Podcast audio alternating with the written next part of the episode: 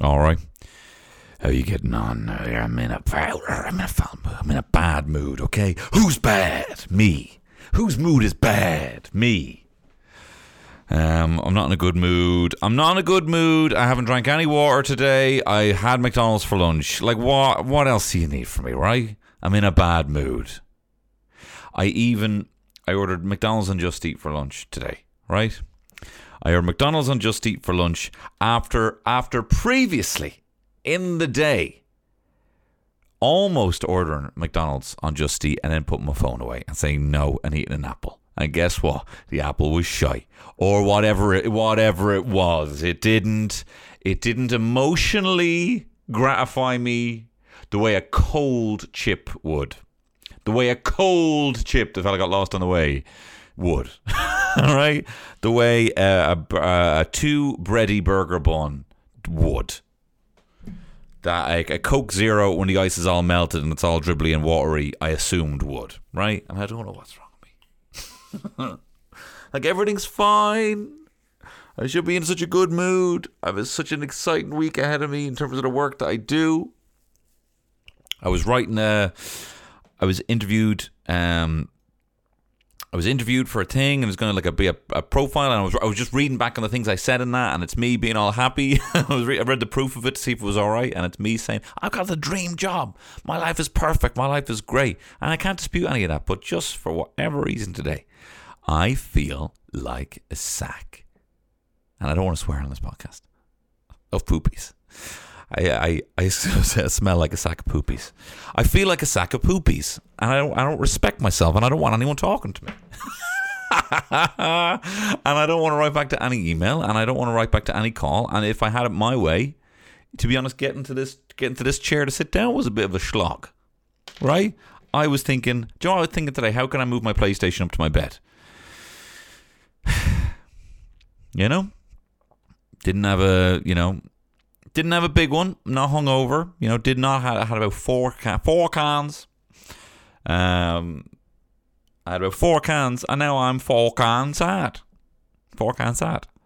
Um, two days later, I had four cans for uh, dressed up as um, dressed up as Venom for Halloween, and um, and like it's weird. Like I just I saw a costume online. I thought it looked really good, right?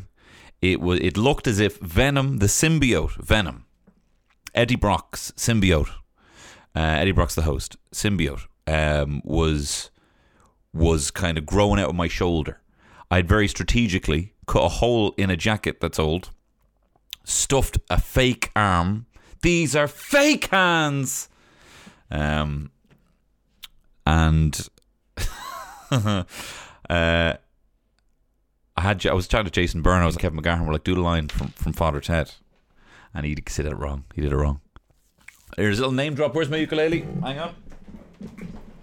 Is it Louis? Jesus, Eve, listen to that. That's my fucking mood. That's my mood in a ukulele. That out of tune. Ooh. Anyway, we're gonna have a good time. But what was it saying? What was it saying? Yeah, I dressed up as a, a Venom. Venom. It's me, Eminem, and I'm singing Venom. See, people don't. People didn't realize before Eminem's um, theme song for Venom, you know, and he, he's putting up this up there with the levels of Hero with Chad Kroeger and Groger. So I was look. I was actually looking at Grogu. I have a little um, Baby Yoda bobblehead on my on my uh, on my desk. No, Chad Kroeger and what's his name? The other fella. The fella the fella that we all forget. Right? We all think it's you know Nickelback sings Hero. No. It's it's it's Chad Kroeger featuring in some other band. What are they? Silver Skin, is that what they're called? Hang on, talking about Hero, Chad Kroeger, and a song by Nickelback. I don't know if it is. I don't, I don't believe it is. Featuring Josey Scott. Just Chad Kroeger though. Featuring Josey Scott. Um, and where would we be without his additional watching us? They're watching. They're watching us. We'd be nowhere without Josey Scott's uh, involvement. anyway, anyway, I'm just saying that that uh, Eminem song Venom is is you know. I don't think people respect the the role. Well, I don't know what my fucking opinion is. I just want to talk about Eminem's Venom. No one knew that you could just say the name of the character over and over again, right? I mean, obviously that's the that's the you know you sit you get given the the role of writing the the the accompanying pop song with a blockbuster movie, grossed over a billion dollars. I don't know how. Um, and so you start with a fresh bit of paper, and you're like, okay, Venom, Venom. Uh, and you're hoping that other words will just pop up, but if you know, in this case, no other Venom, ah, Venom, Venom, Venom. Let's find the lyrics actually for Venom. What, what else are we gonna talk about? I need to make myself laugh here because I'm in a bad mood. Uh, Venom lyrics, um, Eminem. Sorry, this podcast is not sponsored. This is one of them that isn't sponsored by the Dubliner. Um, oh, there's actually loads of lyrics. Venom, I got that adrenaline momentum. oh, he only says Venom twice. Oh, but he says, and I'm not knowing when I'm ever gonna sh- slow up, and I'm ready to get momentum, momentum. Thinking it's time to go get him. Why does it keep sounding like he's saying Venom? Whatever. Do you even know what I'm talking about?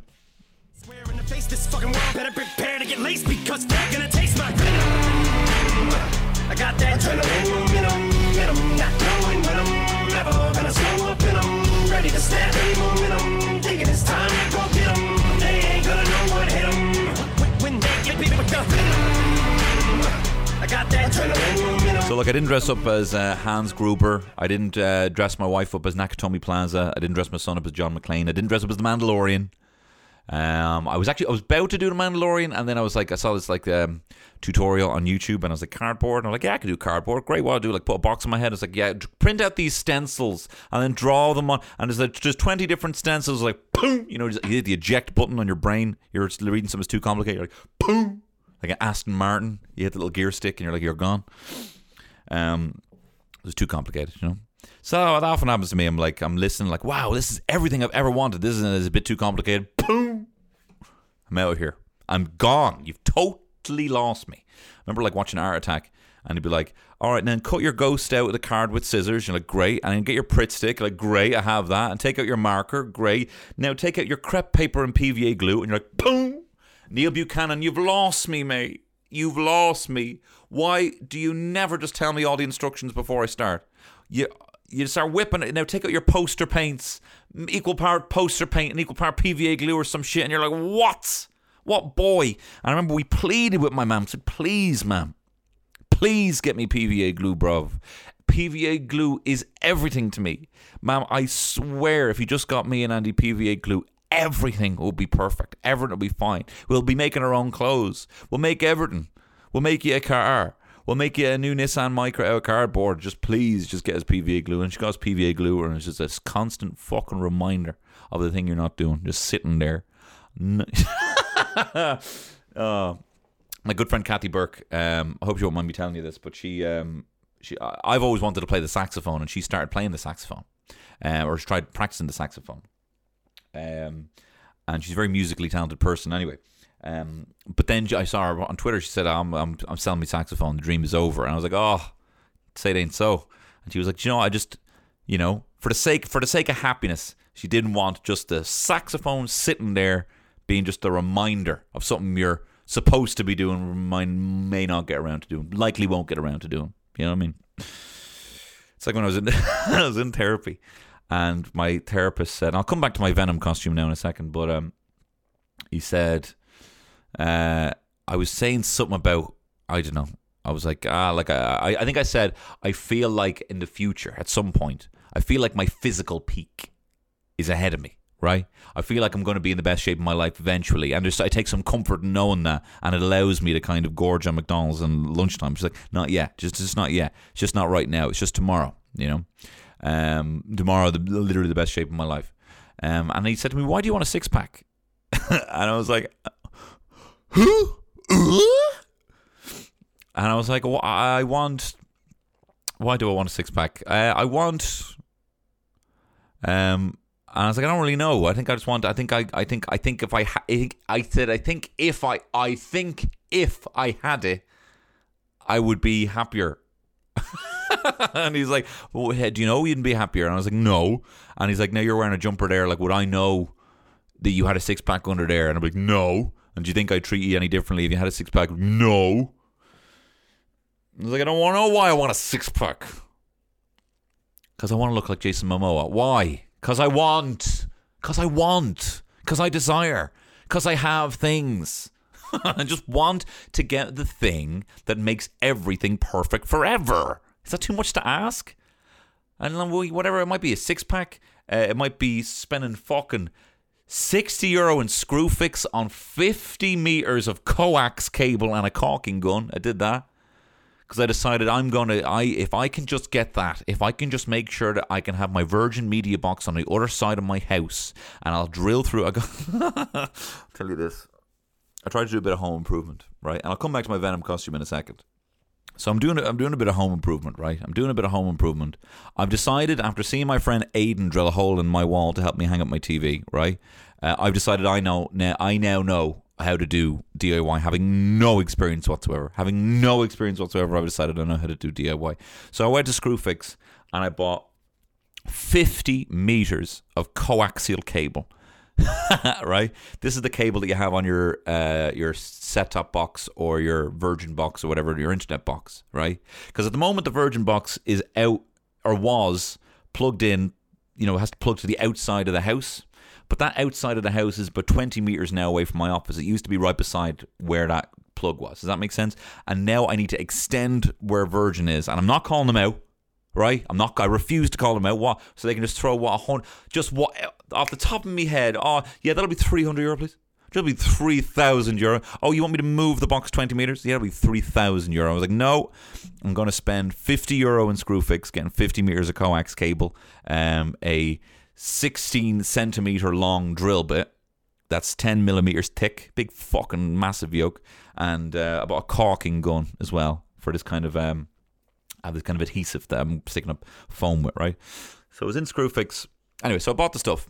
And um, so at the moment, with the way it is, I do have the internet in my office, but I have a 25 meter, half the length cable going all the way through the house. Not on the floor because the cable won't fit along underneath the door frames, and it's not exactly on the ceiling because it's not long enough to go up on the ceiling. You know, you see a good cable, it's kind of like tacked in to like the skirting boards that goes around the door. You can barely see it. At the moment, this is literally, it's almost like it's a washing line through the house, like a medium height, right? It's constantly in the way. The doors are open all the time, right? And something has to be done. So I bought a 50 meter because that should fit all along the skirting boards around the door frames and blah blah. blah. But it will have to go through a couple of walls. right? So I bought this drill bit, exactly the, the dimensions of this coax cable.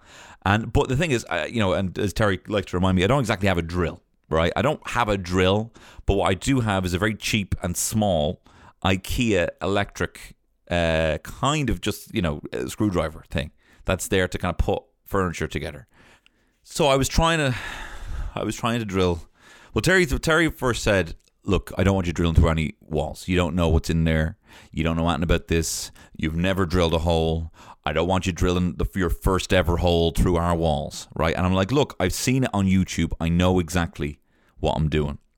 And then she picked up my tiny drill with a drill bit that's three times the length of it and then turned it on and the drill the drill bit didn't exactly spin it kind of like swung around like someone doing fucking wheelbarrows in a mosh pit like the thing was swinging around like vigorously like it was making a long like it's almost like it was drawing a big circle, right? It wasn't exactly spinning straight. And I was like, no, it'll be fine once I kind of hold it. Once I kind of hold a bit of the drill bit. And she's like, I really don't want you to do this. And I'm like, trust me, right? So I found a spot where I wanted to drill the hole uh, above the door frame, kind of where you wouldn't kind of see it, but you know, to cater for my wife's needs, not to destroy the place. I found a spot that you wouldn't really see it. Um, you know, uh, got my drill, got my drill bit that's three times the size, and then kind of gave a little courtesy, like, you know, you knock, give a little knock, seeing, and in there, sorry, is there any wires in there?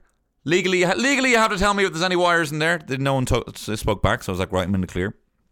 So I got my big swirly fucking uh, wheelbarrow uh, arm swinging drill, and I held it firm, so it was kind of not making too big of an arc. and I pushed in hard. So I start pushing this thing, and it's really struggling. This little four watt drill is really fucking chugging for its life to try and make this hole.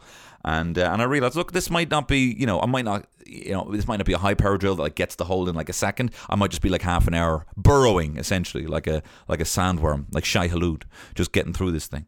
Um, this is a sandworm from Dune, and it might just take me a while, and but eventually I'll get there. So I'm in there about an inch, and I'm like pushing in, like, and then I just hear this little dink, and the light above me turned off and the light like just switched off for some reason, maybe like just little, from some fluky reason. So I was like, oh, that's interesting. that's interesting. So I I took out the drill and I just kind of sat there, fairly fucking shook. I'm not gonna lie, fairly shook. Um, and then Terry, I was a perfect, uh, perfect moment. Terry came out and saw me um, sitting in the hall on a chair that doesn't belong there, uh, just staring into drill with a load of like white powder from the from the the inch hole that I'd made. Um, and she's like, "What happened?" And I'm like, "Nothing, just nothing, just kind of thinking about what I'm going to do next." Actually, you know, I might actually, I'm actually, I might, I'm not actually really arse doing this now. Do you know, I might actually just get something to do. I'm a bit lazy. And she's like, "What happened?" and I was like, "I can't tell you. I can't tell you. I think you'll leave me if I tell you." And she goes, "What happened?" and I said, "Look, this, um, you know that light we don't use, um, we because there's two out, out there." Um, well, it turned off. It turned off. So I don't, I, you know, I drilled a hole into the light. So look, I'm not gonna I'm not gonna mess with that anymore. Do you know what I mean? I didn't have the right tools. I didn't have the right skill. And like I can't believe like I've been on this podcast and told you stories about the last time I tried to drill and then I had to cover up the wall in blue tack and paint over it with with fa- uh, face paint, right? I don't I don't know what it is. What it is about some things I know I can't do that I'm so persistent in. Like, why can't it be like, you know, a running streak that I'm persistent in? Why can't it be like, I don't know, you know, like moisturizing every day that I'm just, I have to. Why is it I have to drill the hole? Why is it I have to do it now? Why is, you know? I don't know what it is. I think I'm going to I'm going to barge into my therapist's office. I want to see him and say, hey, you're supposed to be keeping me away from this shit. Why the fuck am I drilling holes in my wall thinking it's going to solve all my problems and I'm getting McDonald's and I'm feeling sad? You need to fucking sick and figure it. Bro, look, look, I know we're we're getting we're figuring this out together, right? But you need to fucking put a pair of uh, mental reins on me soon before I do damage to my home and family. you know. Um, but anyway, I made this Venom, Venom, but I made this Venom costume, and uh, I was very proud of it. Uh, it was, um, and I was very impressed that I made it. Right, let me explain what hap- what it looked like. It was I cut a hole in the arm of my jacket, right, um, like at the at the arm, like the shoulder, right, um, and I stuffed the, the so I had so so it was basically an arm that stuck out above the other armhole where the actual you know arm comes out. You know what I mean? Does that make sense? Like I was coming off the top of the shoulder, and then I stuffed the arm that was basically now kind of under my armpit, full of like a, a scarf, so it looked like there was a, a hand there. It was you know padded out, and I had my arm that was now sticking out with a, a venom kind of puppet that I made out of black bin bag and a kind of bin bag neck. So it kind of looked like a liquid symbiote. Um, was kind of jumping around to bite people. Venom.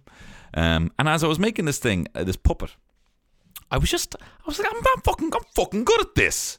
I'm fucking good at this now for an hour before the party comes. You know, why wasn't this something? Why wasn't I uh, taught puppet making in school? Why wasn't I put in a puppet making competition uh, against Dermot Connolly in school rather than the piano competition that we were in that I obviously lost?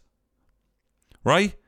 Why was why wasn't he forced to come into my domain in art school, where we made puppets and I would make we'd make them perform. We'd have to do voices. Not to say he can't do them. Maybe he can, you know. But I think I can assume, without without ruffling too many feathers, I'd beat Dermot Connolly in a puppet making and performance this key part uh, competition, right? And it's just this fucking thing's so rigged. Life is so rigged. It's in favor of sport and you know business uh, knowledge and physics and science. Why isn't it to do with puppets? Because then I'd win.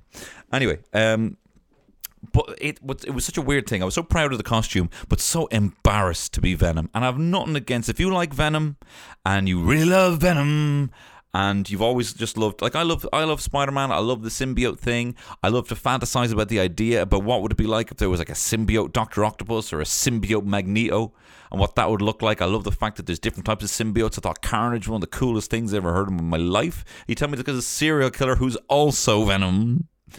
Unlike just a photojournalist, you can only imagine what that would do to someone. I love the symbiote black Spider-Man costume. You know, I love all that shit. I love it all. Um, but I do not respect or uh, accept the Sony Pictures Spider Verse. I just flat out refuse. I refuse.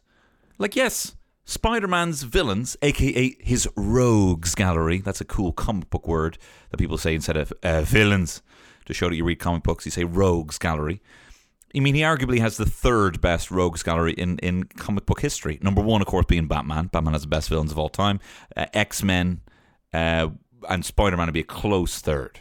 Not go. You're not going near Batman's. Batman's are just Batman's are just like the perfect, like whatever story you need. There's a villain for it. You know, they're thematic.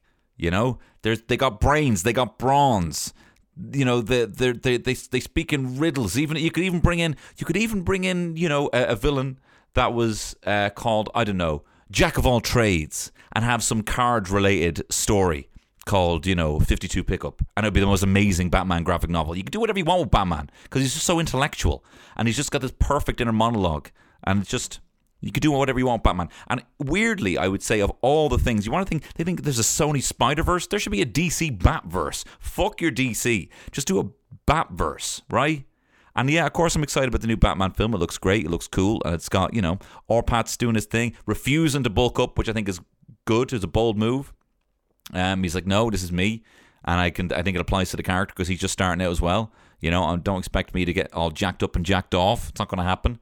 Paul Dano I mean, it's it's kind of it's it's just perfect on paper. I hope I hope there's more to it than just, you know what I mean? Like I hope it's not a four and a half. I hope it's a full full blown five. Because at the moment it kind of looks like the Batman fan film that we all want. You know, like someone's like, "Oh, that's how you do Batman. Let's really get the grit." But they're so preoccupied with the grit and the darkness of Batman that they've just alienated the majority of the whole Batman universe. They don't talk about Robin. They don't talk about Nightwing or Batgirl or Batwoman or Red Hood or any of that. You know, I haven't read much Batman but you can you can kind of you could have a self-sustaining universe. You can't do that with Sony. Jared Leto as Morbius the vampire, right? Spider-Man has a vampire enemy, right? His name's Morbius, and he's a guy preoccupied with living forever, right? But you know what? Actually, I will say, right? I'm not on the Jared Leto. I think I have given out about him in the past, and I'm gonna call it out here, right? I've been, I would say, the majority of my uh, contempt for Jared Leto is entirely fueled by what left wing people on Twitter tell me I should feel about Jared Leto, would be the most part. The way people joke about Jared Leto. I want to tell you something left wing.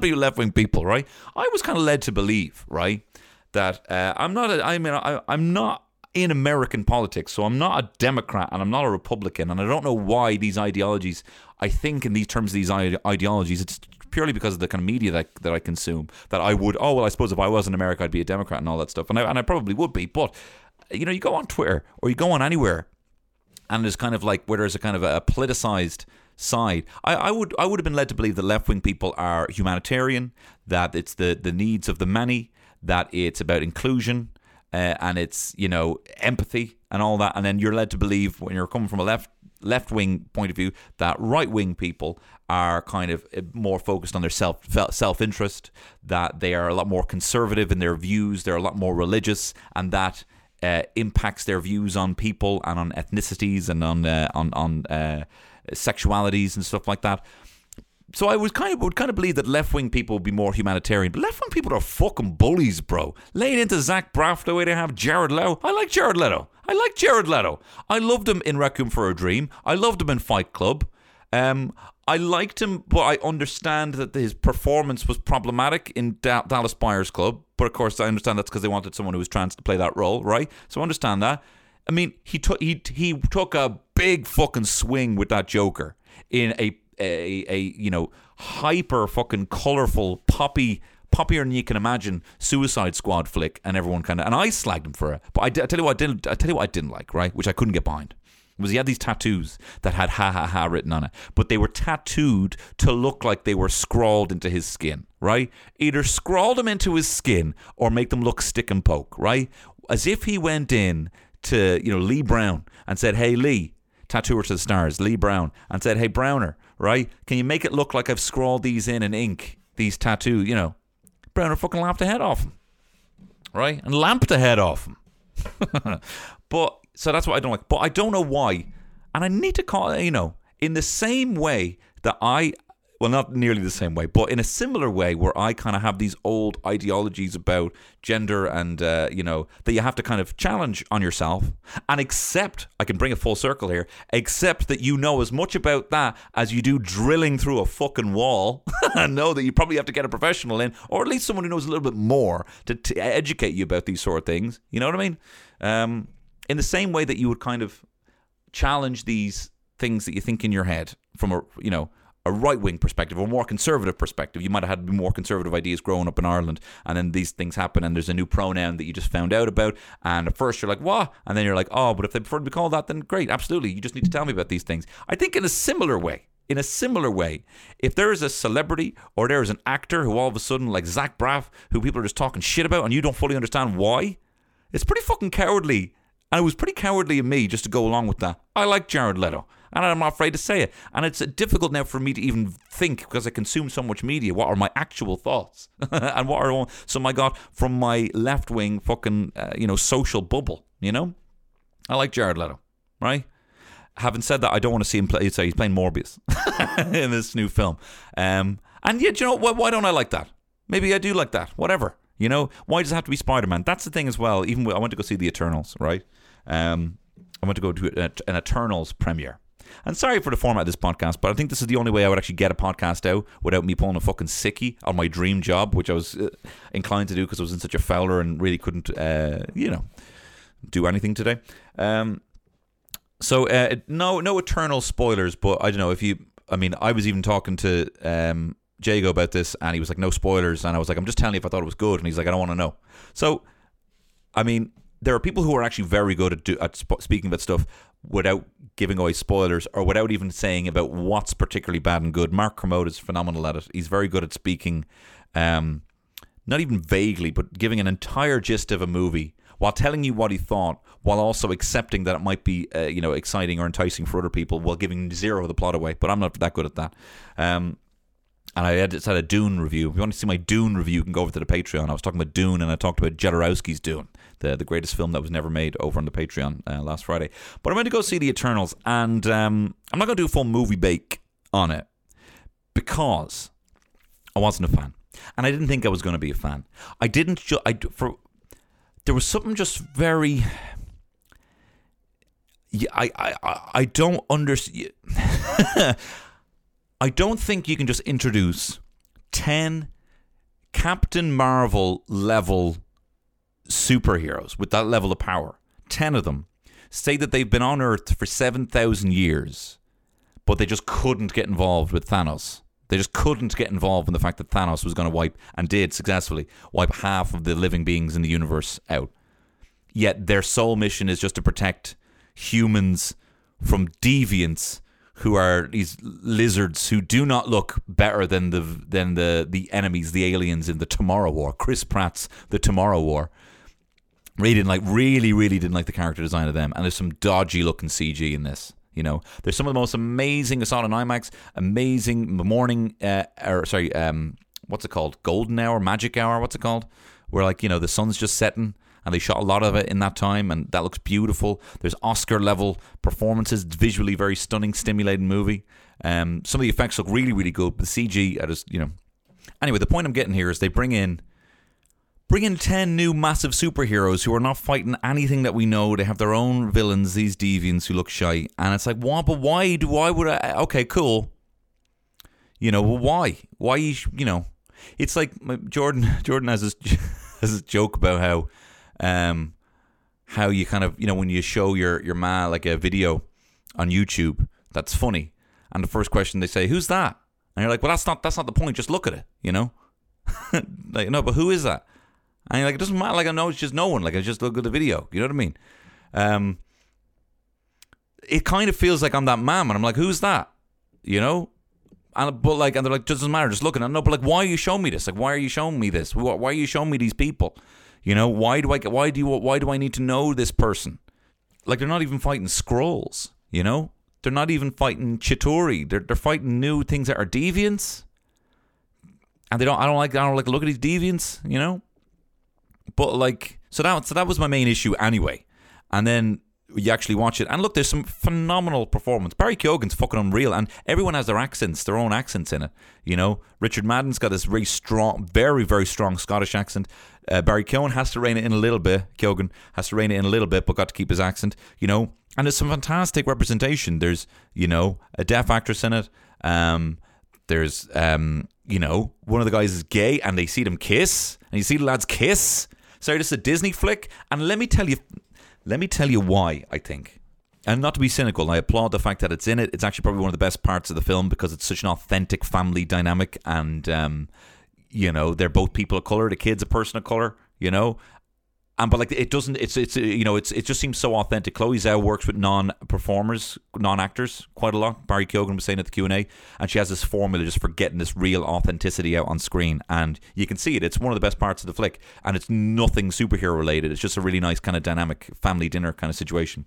Um, but the cynical part of me would ha- would make me believe that they kept this stuff in because you compare it to say the cowards like J.J. Abrams who cut basically alluded to oh the rise of skywalker. The last star wars movie has um, the first you know fucking you know um, queer kiss in in disney history you know? And it's it's in the background you see two women kissing right? And I, you know i'd not say that it's the issue that it's two women kissing but i would say that that's also i think we see a lot of women kissing, right? I think we see a lot of women kissing in media, and I think it's more socially acceptable to see women kissing. Maybe it's just deemed as like silly to people who are morons. They just think, oh, it's women kissing. There's a bit of fun. They're having a bit of laugh. They're not. They're not actually gay. I couldn't tolerate that because I'm a homophobe. So it's just women kissing, you know. And there's something about men kissing that people really, you know, that complete homophobes won't tolerate seeing on the screen. And Chloe said, I was like, fuck that. Not only is it kissing, they're hugging and they're cuddling and they're really tender and I haven't I haven't seen it in any flick, let alone a fucking Marvel flick. But I do the cynical part of me here, um, would be led to believe that because Chloe Zhao is banned in China, was always going to be this film was always going to be banned in China. She's from China. She's spoken out about uh, the sort of the human rights violations in China. She's spoken out about the government. She's blacklisted. None of her films are going to come out in China. So it's a bold move for Marvel to even make a film with Chloe Zhao, knowing that half of their box office is, is going to be lost because it's not going to come out to China. Um, but it also means that I mean they cut out all the frou frou. Was that his name, or am I just being a homophobe? In uh, Beauty and the Beast, frou frou. Is that his name? Guys in love with Gaston. They cut all that shit out. They cut out even more the Jack Whitehall, uh, him being a bit camp in Jungle Cruise. Like they they let China cut out these, um, you know, these this queer representation, and they willingly do it. So it's good that it's in it, but I am cynical to think it's only in there because China just shows you how much of an impact, how much they cater, and how how, how more more of it we probably would have seen had this not been an, an issue that they have to cater for. Um, not even necessarily the people of China, but the government of China who will allow um, this kind of representation on who, who will not allow this kind of representation on screen. But anyway, there are nice tender moments, and there's a lot of representation on screen. And you know what? If there's a film that a deaf girl goes to see and thinks, "Oh my God, there's me," that's incredible, and I'm fast as well, like she is, or you know, you know some gay kid or even a straight kid sees that and, and thinks oh my my my both my dads. There's look that's representation of both my dads on screen. That's what my family was like. I've never seen that on screen in a superhero film. My dad is a superhero. I always thought he was a superhero and there he is kissing another dude and i think that's awesome you know? Like if that if that if that hits home for people you know then i'm not so cynical enough to be like don't fucking watch it or whatever like that. If someone gets to see that in themselves you know um on screen but it it uh so it has it has that that's a good element, right? It's got representation that doesn't feel, you know, like like it was thought of in a like a market research kind of room. You know what I mean? Um, it, it does. Uh, it it's got authentic kind of tender moments. It's got some stunning on location visuals that doesn't necessarily feel very Marvel. But then it has these fucking ridiculously boring big punch uh, Zack Snyder action scenes. I mean, there's some really good action scenes, you know. Um, but it's just like what, what, why, and you know, this is not a spoiler, but maybe you might be expecting it. Do you know if you're if you're tentative, it's not a spoiler. But I'm gonna I'm gonna reveal here whether what kind of connection it has to other Marvel movies, right? And it'll only be 30 seconds. So if you think that's a spoiler you don't want to hear, feel free. But I'll tell you this: it has no connection to any other Marvel movies. It's got no other connection to anything. They they they talk about the Avengers kind of loosely, but like, why is there not? Can you not in the same way that you had, um, you know, Endgame, you saw them going through time and seeing the various moments that they've already taken part in. There's no element of that. That could have been an easily kind of tie-in, you know. And there's also this kind of inner turmoil with uh, how much they should interfere. Like one of the characters invents a fucking seed drill or a, or, or a plow. They invent a plow for humanity to use a plow to grow farm, uh, so that they can grow the population. Um, yet they won't intervene in natural disasters or Thanos or anything like that. It just feels like a big, a big what if, a big cinematic what if movie. Like, what if there was ten super powered superheroes who didn't chat to anyone we know? like, that doesn't sound great. That doesn't sound great, you know. So, um, I wasn't a big I wasn't a big fan. Thought it was a bit boring. Thought it went on. But I will say this: Kumail Nanjiani, who I, you know, yes, I'm biased as well. I loved him beforehand. I loved his comedy. I always listened to his podcast. He was on RuPaul. My wife loves him anyway, but she loves the fact that when he was on RuPaul, he brought his wife, who isn't necessarily in the public eye, and he was like, "No, I insist. If you, you want me, then I, I have to have my wife on this show as a guest as well." Um, and he is he is Chris Pratt Star Lord level of breakout star in this flick. He is so funny. Um, and there isn't a lot of funny moments. There's some funny moments, you know, which I don't know if this film gets the balance of those right. There's a lot of really heartbreaking stuff as well. But it's also kind of like, but who are you, bro? You know, that's great. But I tell you, I was at the premiere and um, I'm not going to try and play my ukulele again. Um, but Barry Keoghan was there and he was um, there was uh, none of the seats were reserved, right? And there was a row that was reserved just in front of the row that I was in, right? And then just before the film started, people started coming in, and it was Kellie Harrington and a bunch of lads, uh, a bunch of people who were from the flats where, where Barry Keoghan grew up. And later on, uh, after the um, after at, at the Q and A, um, there was a really nice moment between Kellie Harrington and Barry Keoghan where they were just kind of talking about how proud they are of where they come from and how an amazing opportunity they've given and how grateful they are for the opportunity that people see them, you know, and they were both like Kellie Harrington being like, You've no idea how proud we are of you, you know what you did. And he's like, No, fucking hell, you fucking won a medal. And, and it was going on like like just it was pretty much a conversation between the two of them. And it's like, fucking what? For a small country, look at this. This is unbelievable. I was beaming with pride staring at the two of them. But Barry Keoghan was all like, See Kellie there, yeah? She used to fucking babysit me. I'm older than her. and I was like, That's great. You know? But he's also a good man for that kind of um, secret style visualizations. You know, he sent a tweet in his bedroom in Clarence Street Flats, um, like when he was like 13, saying, "Hey Stan Lee, uh, make me a superhero." You know, and now he's in. Um, and now he's in the only Marvel movie that Stan Lee is not credited with writing. Uh, this is Jack Kirby's entire thing. Jack Kirby, who Stan Lee collaborated with a lot, but you know, unlike every single other MCU movie, um, and X Men and then X Men movies. Um, uh, Stan Lee was n- zero involvement in the formation of the Eternals. They brought Jack Kirby in after he'd done a big run. Like so, you had the the golden era of of Marvel. Um, really starting with the Fantastic Four, and Jack Kirby's drawn all this. He's drawn early X Men. Steve Ditko, Spider Man did, but pretty much Stan Lee and Jack Kirby doing everything. And they even ensured that everyone followed the Jack Kirby style. Jack Kirby's so influential in the comics. Then he went off to DC for a while. And then he came back and they were like, What do you want to do? And he's like, I have this idea for a comic. And he did The Eternals, you know, and he wrote it and drew it and, and everything. But you know what, as well?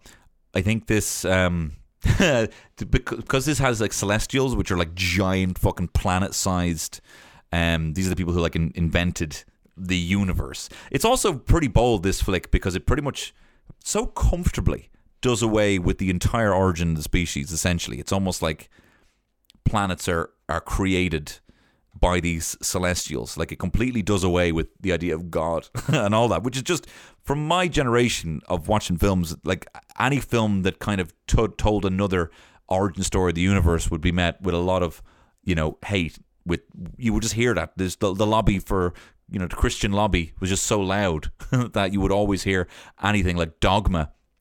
You know, they were like they were threatening to fucking blow up uh, Miramax Studios. You know, and they maybe should have for the, the different reason. Um, but um, so yeah, it does a kind of it does a fairly to figure out my point was there. Yes, sorry. So you have these giant celestials. Now I don't know if Galactus is a celestial. Galactus is like the is the villain they tried to bring in in the Rise of the Silver Surfer, uh, the second Fantastic Four, well, the third Fantastic Four film, but the second in that kind of series uh, of the two of them, with like with Chris Evans as the Human Torch and Jessica Alba as an Latino alien with the fucking fake blue eyes and uh, and blonde hair. Looks an absolute looks like an actu- an actual alien. Um, but sorry, my point was that um, there was talk. There was talk even when Thanos was going to be the main villain of the MCU of the four phases um, would culminate with, with Thanos and the Infinity Gauntlet and all that. They were like, oh, the only thing they can do after that is Galactus. You know, Galactus, the destroyer of the eater of planets. He fucking eats planets. He's a hungry guy, hungry man, hungry human being like myself. Order McDonald's eleven o'clock in the day.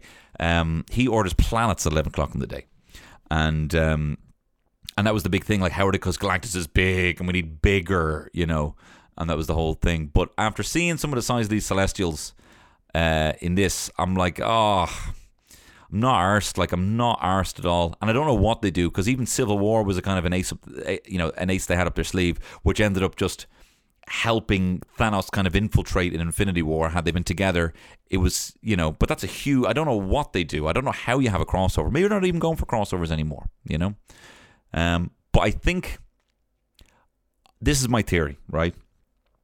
I think that um, so sorry to, to finish off that thing. I was like, I'm not excited about the idea of Galactus, and I don't know what they do.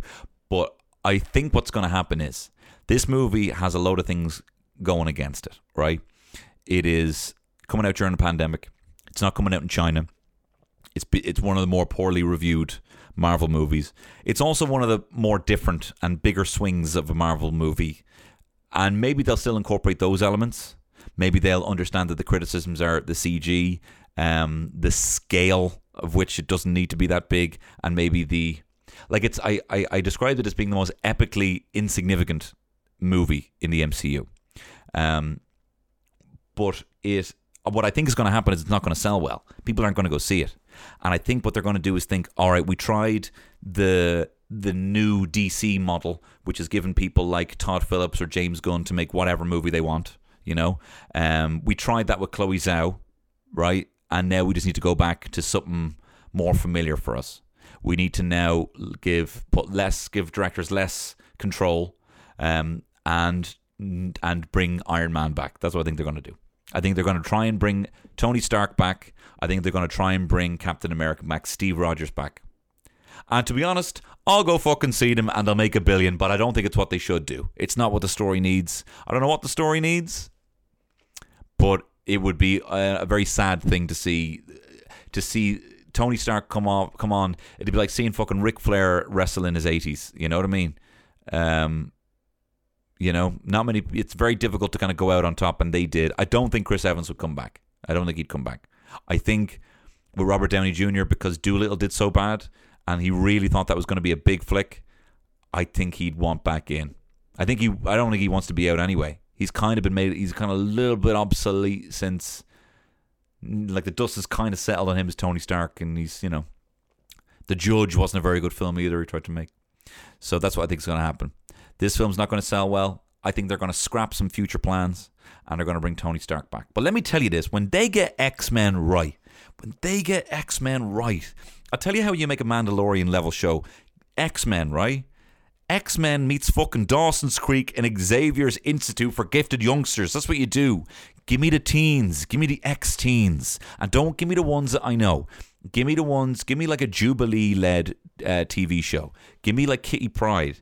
Give me like, you know, some of the less popular characters going to school and you have a really good actor like Mark Strong is the the principal that you see every so often. Give me the West Wing level show that's a teen drama in the school, but you only see Mark Strong as Xavier a handful of times. That's what I think you should do. And then that's the same Xavier that you see in the X Men, you know? or I think they have every opportunity to do X Men right. They have every, every opportunity to do Fantastic Four right. I mean, it's it's been said a lot of times that The Incredibles is the best Fantastic Four film that's never been made, um, because it gets the fa- family dynamic and the powers right, and the comedy and the whole just idea of going off to crazy locations and going on an adventure. Like they're not necessarily superheroes for hire; they're kind of scientists and adventurers, you know.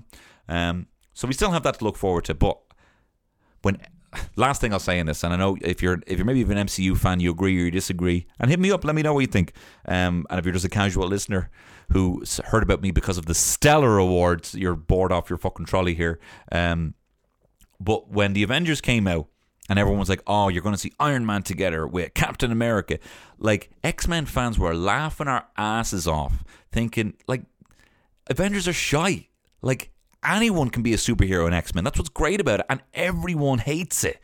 You get this inner angst. It's it's all about fucking the angst of being the angst of being different. It's all about civil rights. It's all about not being a fucking you know billionaire philanthropist or you represent an entire country with a shield. It's about being a weird teen with a long fucking finger for some reason. Everyone calls pointy. You're some little freak, you know. They're the reluctant, mutant, outcast superheroes, and they all have such different types of powers. Like they're pretty like there's like a, thou- thousand X Men. There's like thousands of them, you know, and they're all on the level of Avengers. That don't mind your MCU, give me an XCU. That's what's going to happen. That's what's going to be huge. The X Men c- cinematic universe. That's where it's all going to come to fruition, and you'll have the Xavier High School show as well. Um, now, look, sorry, sorry if this has been a bit of a different episode. I started in a massive mood, and then I cheered myself up by talking about something that I wanted to talk about. Um, but if you want to hear other episodes where I'm not a fouler and I actually play the theme song music, um, you should go over to Patreon. Go over to patreon.com slash Tony Cantwell. And, um, and you can check out my Patreon. You can get, for the equivalent of a price of a pint a month, an extra podcast every single Friday and priority tickets for every gig as I announce them. And I'm going to be announcing a tour in the next couple of weeks. But there are still tickets. In fact, there are less than 40% left for two nights in Vicar Street.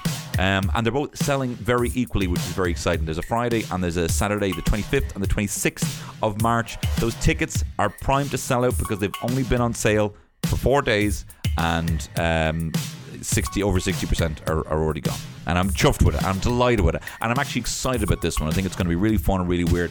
And I got a really, really weird thing I'm going to do in it. and I hope I can. I've said that now, so I stick with it. I got a really weird musical number that I think is going to be funny, but I really have to figure it out. It'll be one of the more ambitiously weird things I've done. But anyway, I really hope that you come check that out, get tickets. Um, but if you're in like Cork and Limerick and Galway and you want to wait until then, um, their tickets for that will be on sale soon. I probably shouldn't be saying that. I should probably trying to get everyone to go to this Dublin gig. But look, I will be going to those places in the new year as well. Um, and thank you very much for listening. Uh, all the best. I hope you're feeling better, as good as I am. All the best. Bye bye. It's only fair, will she show?